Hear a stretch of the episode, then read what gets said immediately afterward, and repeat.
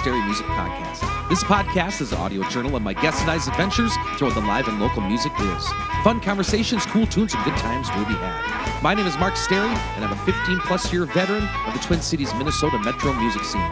Check me out at Mark Stary, that's S T A R Y, music.net, also on Facebook, Twitter, and Instagram. All of my original music is available for download on iTunes, CD Baby, and most other places you get your music online. This podcast drops every Tuesday, if not before, on iTunes, SoundCloud, and most other places podcasts are available. If you enjoy it, please subscribe on iTunes. It's totally free and guarantees you'll never miss an episode. If you got an extra buck or two that you wouldn't mind tossing in the podcast tip jar, please visit patreon.com forward slash Mark Stary Music Podcast. Also considering helping get the word out in the street via social media, five-star rating and review in iTunes, and or tell a friend or two. Happy Thought of the Day is by Dan Rather. Is being afraid, but going on anyhow. Thanks for tuning in and welcome to the Mark Stary Music Podcast. Enjoy!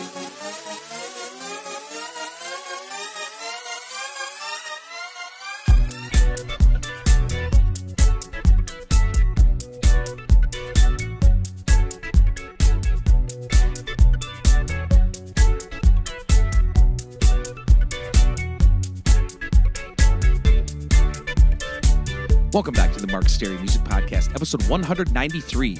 Please support this week's sponsors ID Chrysler Pine City, Templeton Rye Whiskey, and the B-Dale Club. Also, thanks to all the folks who contribute to this podcast on patreon.com.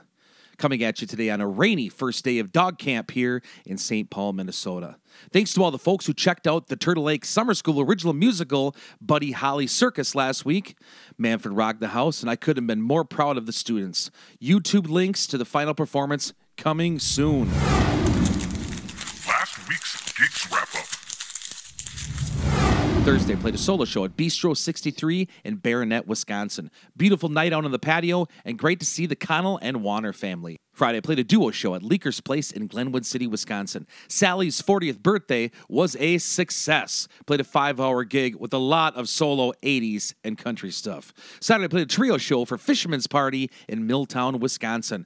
Perfect day outside. Love all of our Poco fans and friends. Nice to see our agent who flew in from LA Kidding. Paul Bainbridge, also nice new Jeep, Andrew.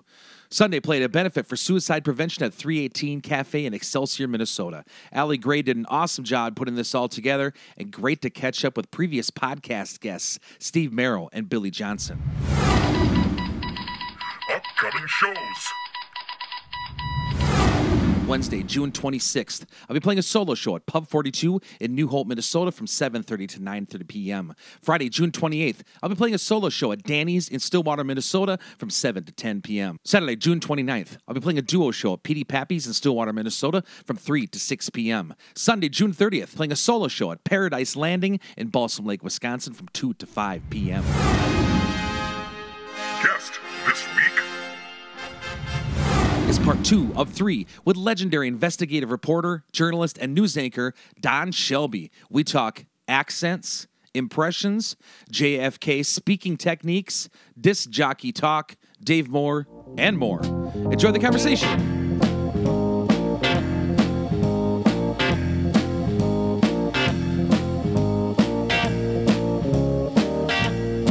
Just been talking about uh, speaking techniques and uh, dialects and impressions and things like that. The Morgan Freeman one is pretty interesting. We're talking about Ken Burns and how the Southern folks talk and Orson Welles, how those guys did that. Super interesting that you've studied all that stuff. Well, I never knew what I wanted uh, to have as a speaking, not voice so much, but a speaking dialect. And and so I had uh, I came from a the the furthest north uh, southern city in America called Muncie, Indiana, and uh, that accent is to my ear still today is a terrible, terrible accent. So I had this incredibly high road to travel to try to undo all of that nature and nurture, all of that learned language, the way my mom spoke, the way my dad spoke, the way all of my uh, relatives spoke. And I just spoke that way and I thought that was English. And it wasn't. And so uh, it was highly nasal. Uh, there were no THs. Uh, you don't. You didn't say this or that. You said is rat, and it sounded like you were from the south.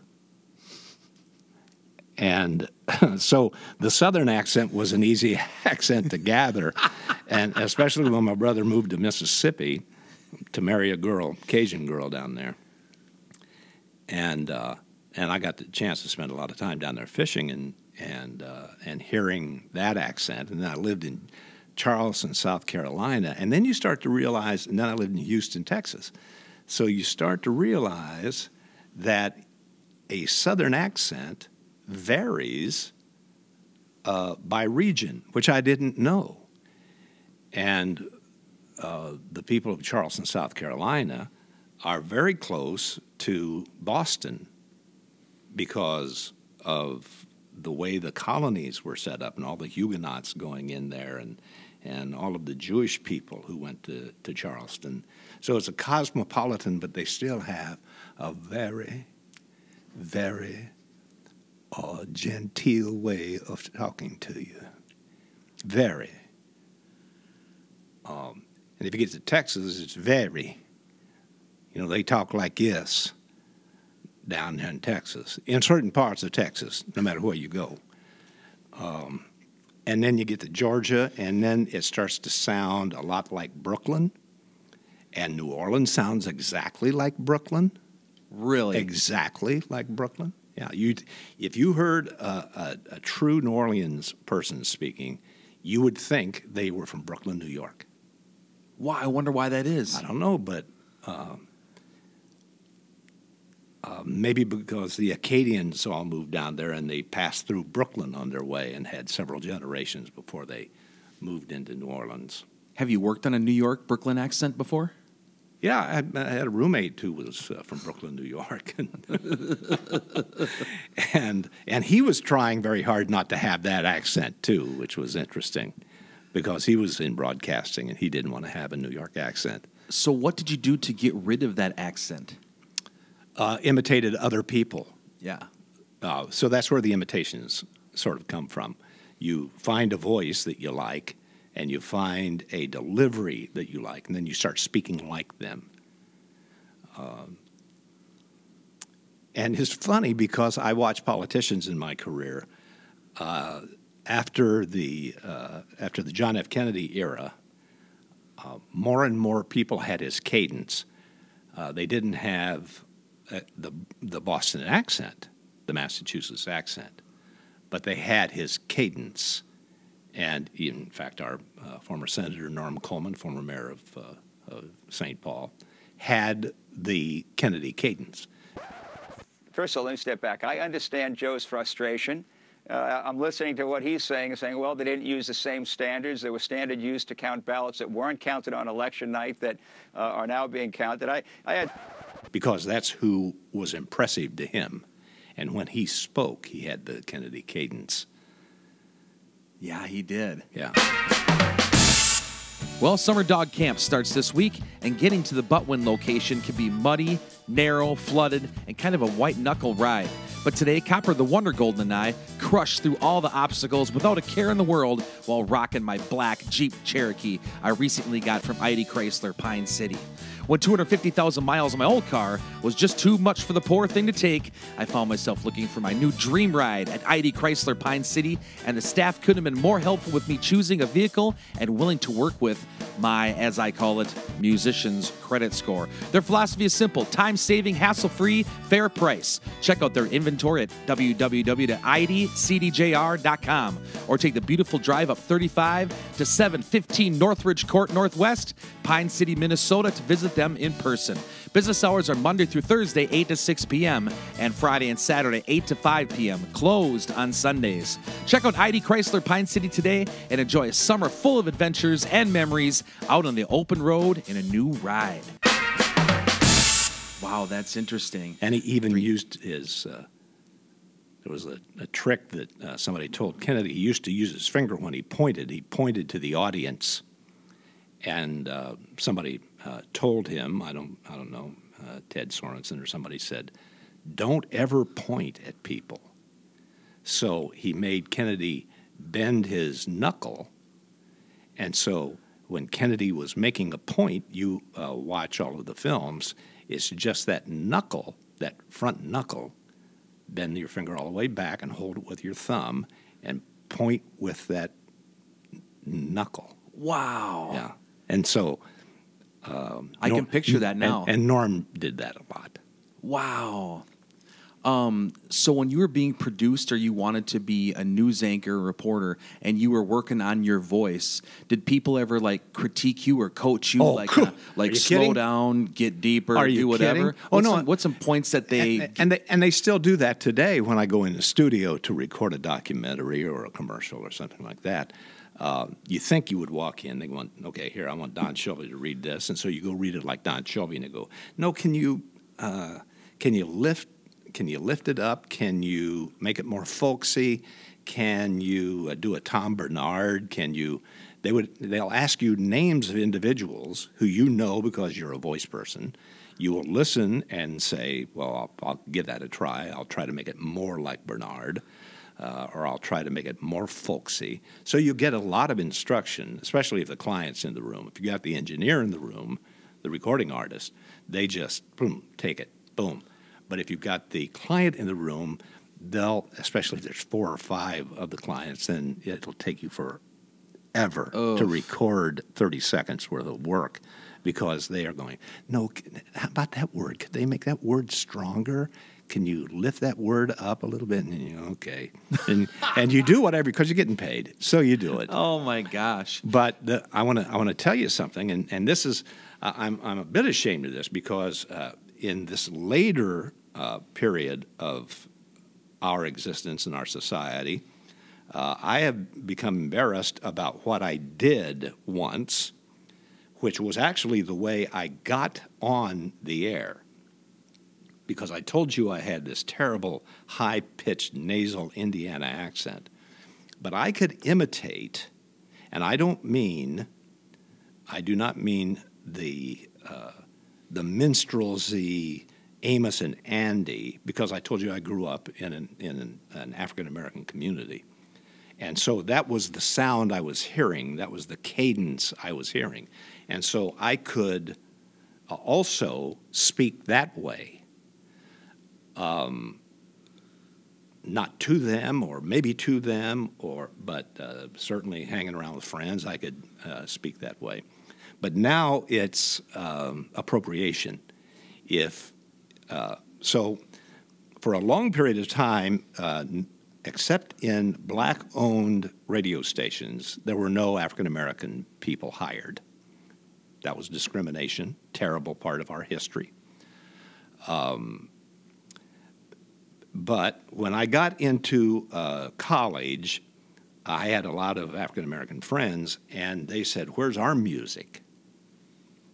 Uh, you know, you're playing all of this uh, rockabilly, uh, Elvis, uh, maybe some early uh, English, but where's our music?" And I said, "Are you talking about Motown?" They go, "No, that's not our music. Um, you know, that's a hybrid." Uh, crossover to appeal to a white audience. That's not real. Rhythm and blues is our music. Where is our music? So I went to the uh, proctor at the University of Cincinnati at the College Conservatory of Music and said, I would like to do a show uh, with this kind of music to serve these people who are not being served.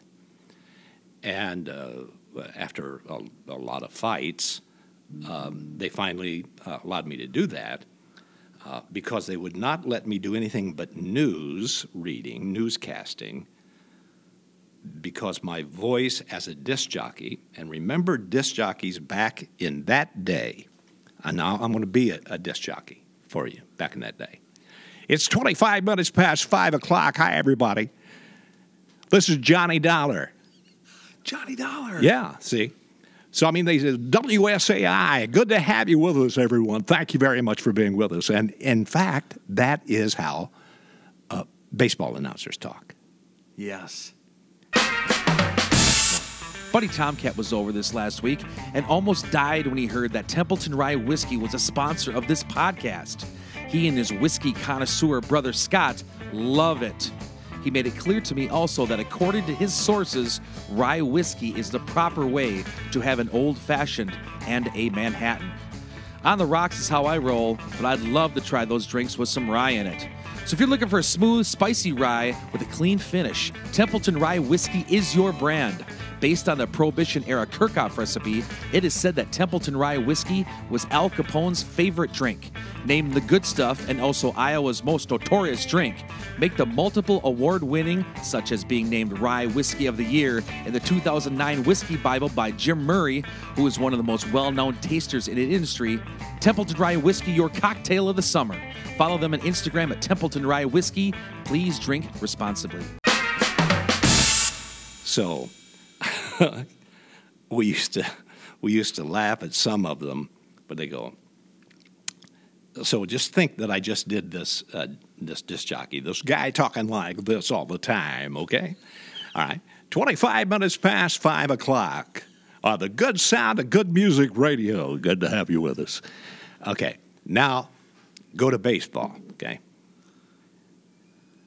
Uh, coming to bat right now, number 23, Gary Gaetti. Our favorite name to say. Our favorite name to say. Gary Gaetti. You got to swallow that. Uh. Gary Gaetti, third baseman, hitting 325 right now. And so it's still disc jockey. And a lot of them were former disc jockeys that came in and, and did baseball. And so, um, so, so you had this sound of these guys. So they couldn't say, uh, all right, now we're going to turn our tables to uh, Big Maybelle and Theola Kilgore. Because all of the brothers, you know, and sisters in the audience would go, come on, come on, you're throwing us a bone. So I became black.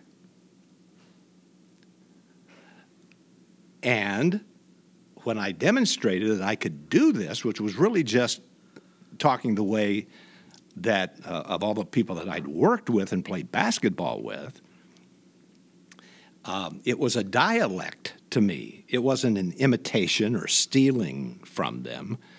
Um, but I had been listening since I was a little child to WLAC, Nashville, Tennessee, the home of the big Hugh Baby Hossman and John R.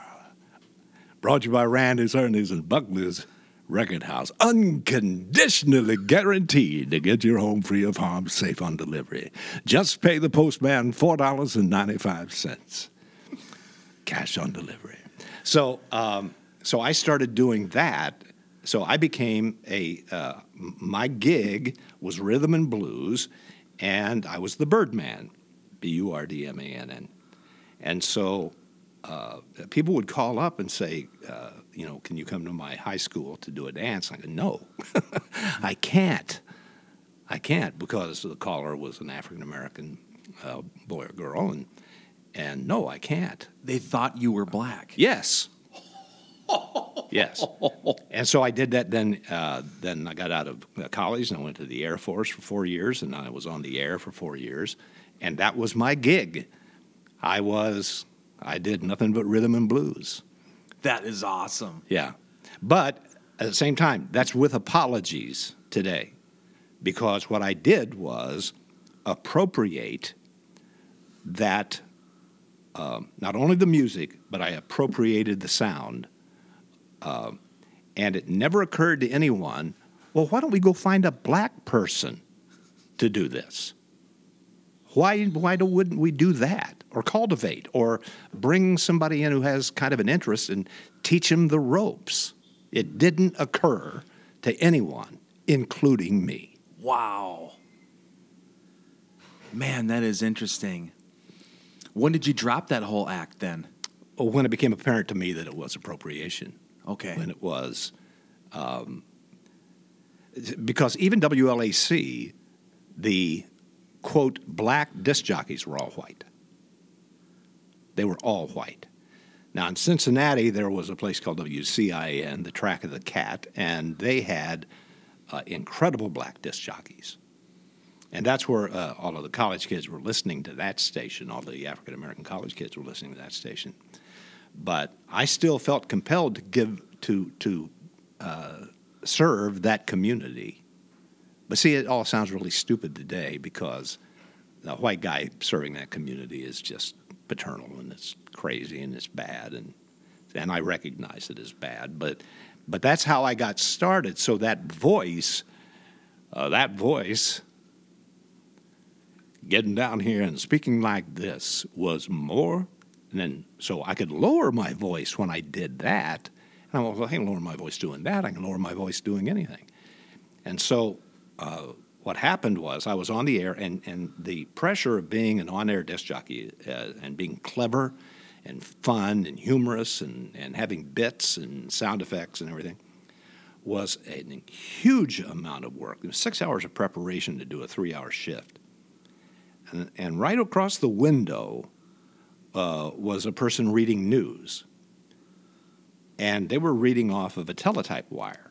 They didn't write a word. They were just going in and ripping UPI and AP press and, and, and just reading wire. And they were getting paid exactly the same that I was. And I went, I'm doing that job, man. I'm, I'm not going to waste my time trying to be clever and trying to be popular when you don't even have to try to be popular to read the news. And so I just walked on the other side of the glass and said, I'm signing up for news. Jeepers. I want to tell you all about one of my favorite bars in the Roseville slash St. Paul, Minnesota area. The B-Dale Club, located on the corner of County Road B and Dale's motto is a place for family, a place for friends, a place for fun, and that is a fact. The food at T-Bird's Cafe and Takeaway is always excellent. I've been jonesing for a B-Dale night for a while now while teaching summer school in my hometown. So now that I'm back in St. Paul, I'm anxious to get back down there for some chow and good times catching up with the crew. Rob, Natalie, and Shelly and the entire bar staff are all state of the art cocktail artists. I've been told that after being talked about on these podcast ads, the Waller's Woodhill cocktails are selling like hotcakes. Don't miss the seventh annual barbecue contest on Saturday, August 3rd. Karaoke, live music, pool table, pull tabs, bingo nights, bocce ball tournaments, and much, much more. B Dale's got it all. Stop by for a cold one soon. Speaking of baseball and like you're talking, yeah, baseball announcers to um, what was the other one? Like auction guys or something that that kind of talk. Yeah, yeah, yeah. How did that start? Who was the great grandfather of that? Why is that style accepted as the baseball announcing style? Who thought that sounded cool? Is Well- it easier to hear because it's up and down, or what do you Yeah, think? it wasn't always that way. Um, I, I think that uh, it started probably in the uh, late 60s because uh, back in the day, Pee Wee Reese and Dizzy Dean were announcers, and, and we've had the, the great announcers uh, here uh, for the Twins and Herb Carneal. He didn't do that. Uh, but I think that uh, some people picked up on it and began doing that kind of arch delivery uh, to keep people interested in the game because the game was really slow. And so people were saying, we need entertainers to do this, not people to call balls and strikes, tell you the score and who's on base.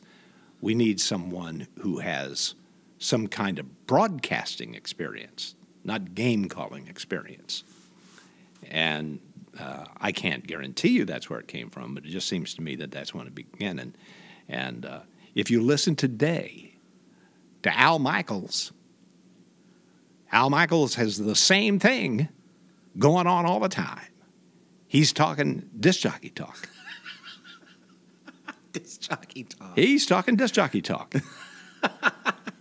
Do you believe in miracles?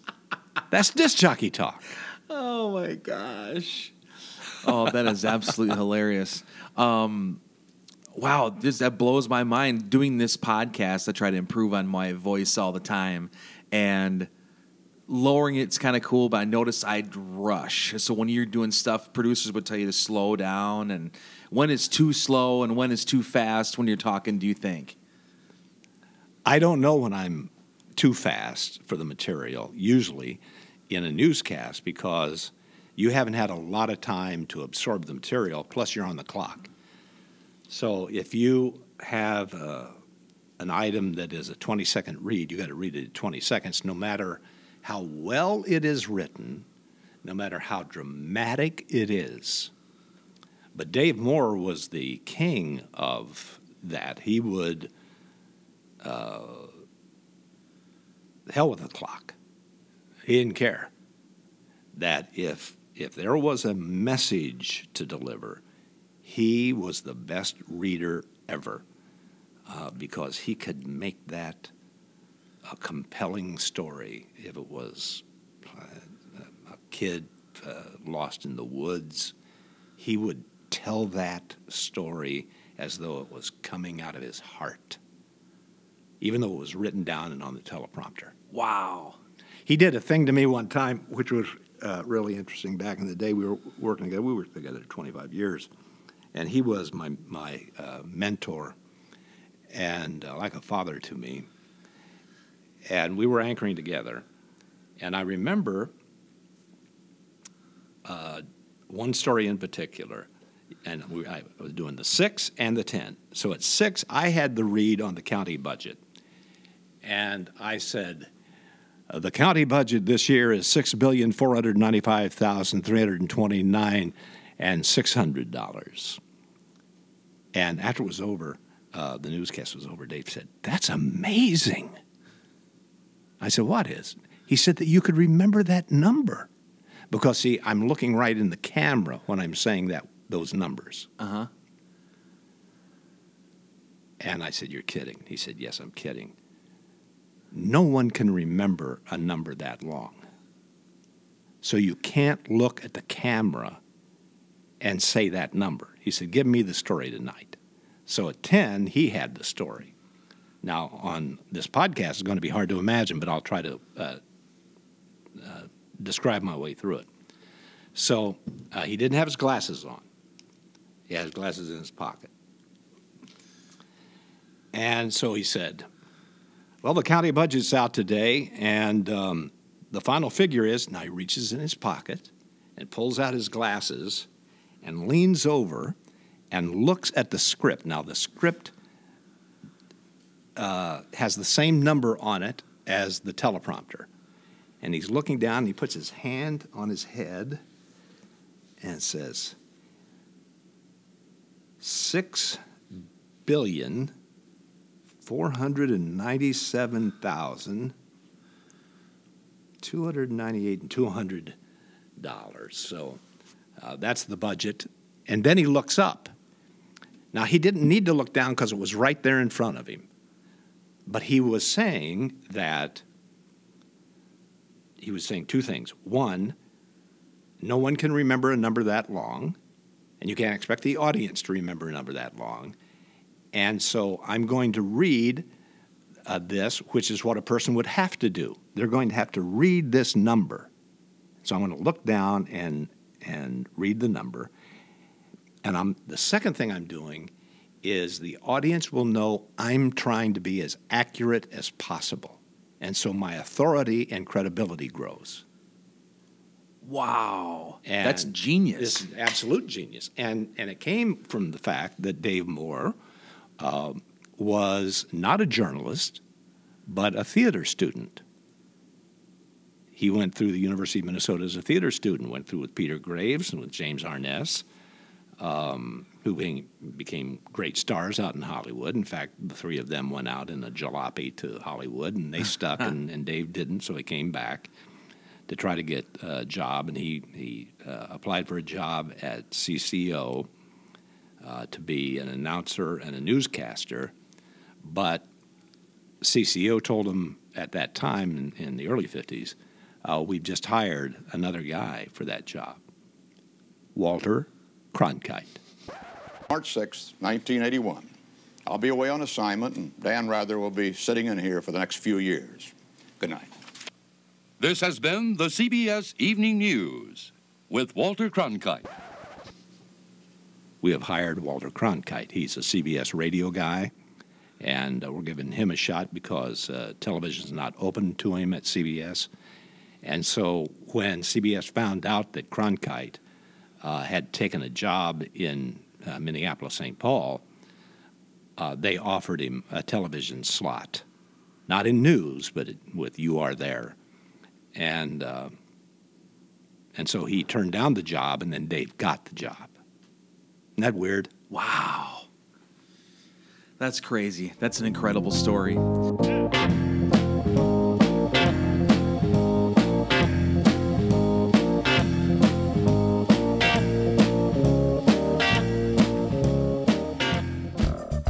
Thanks for tuning into this week's edition of the Mark Sterry Music Podcast. Hope you've enjoyed the program. We'll see you back here for new podcast about life and times in the live and local music scene each and every Tuesday, if not before, on iTunes, SoundCloud, and most other places podcasts are available. Again, please support this week's sponsors ID Chrysler Pine City, Templeton Rye Whiskey, and B-Dale Club. This is also a listener supported podcast. So if you'd like to get on board, please visit patreon.com forward slash Mark Sterry Music Podcast. If you enjoyed some of the musical edits on this show, please head on over to your local record store or do some digging on iTunes and load up on some new songs. Also, if you get a chance, please go check out some live music somewhere. It could be a great and worthwhile experience. Life is short. Go have some fun. Till next time.